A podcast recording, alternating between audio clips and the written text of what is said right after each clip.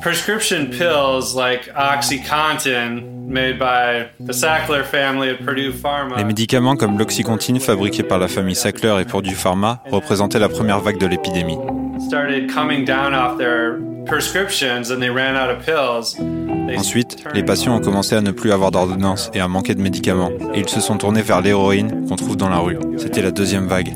Now there's almost no pure heroin out. there. Maintenant, il n'y a quasiment plus d'héroïne pure.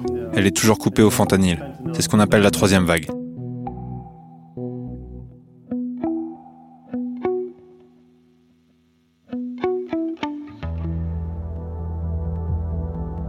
Aux États-Unis, tous les jours, plus de 130 personnes meurent d'une overdose bien particulière. Une overdose d'opioïdes. Car l'Amérique, depuis quelques années, est accro. Accro aux médicaments antidouleurs, accro à l'héroïne prise pour remplacer ces médicaments quand les prescriptions viennent à manquer.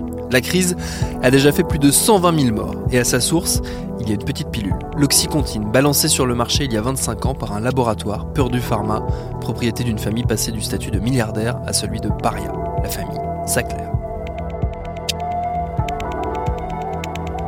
He did say to me at some point in Je time, me souviens très bien d'une fois, on était en voiture et il m'a dit Maman, je crois que je commence à aimer un petit peu trop ces pilules. I think I'm starting to like those pills a little too much. But let us not forget N'oublions pas les cerveaux, l'entreprise familiale derrière cette crise.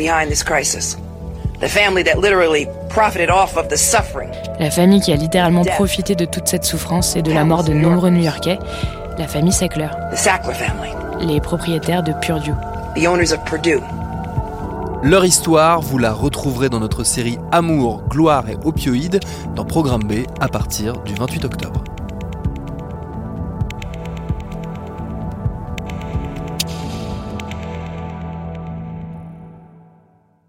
Salut, je m'appelle Camille Test, je suis journaliste et prof de yoga et j'anime Encore Heureux, un podcast sur la santé mentale. Deux fois par mois, on se pose des questions très simples, du genre comment on fait pour avoir un rapport apaisé à la nourriture, peut-on vraiment travailler et être heureux, ou encore pourquoi se réconcilier avec le sport.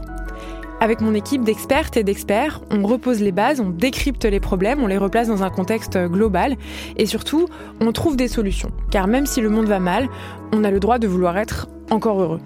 Encore heureux, c'est un podcast de Binge Audio, déjà disponible sur votre appli de podcast habituel.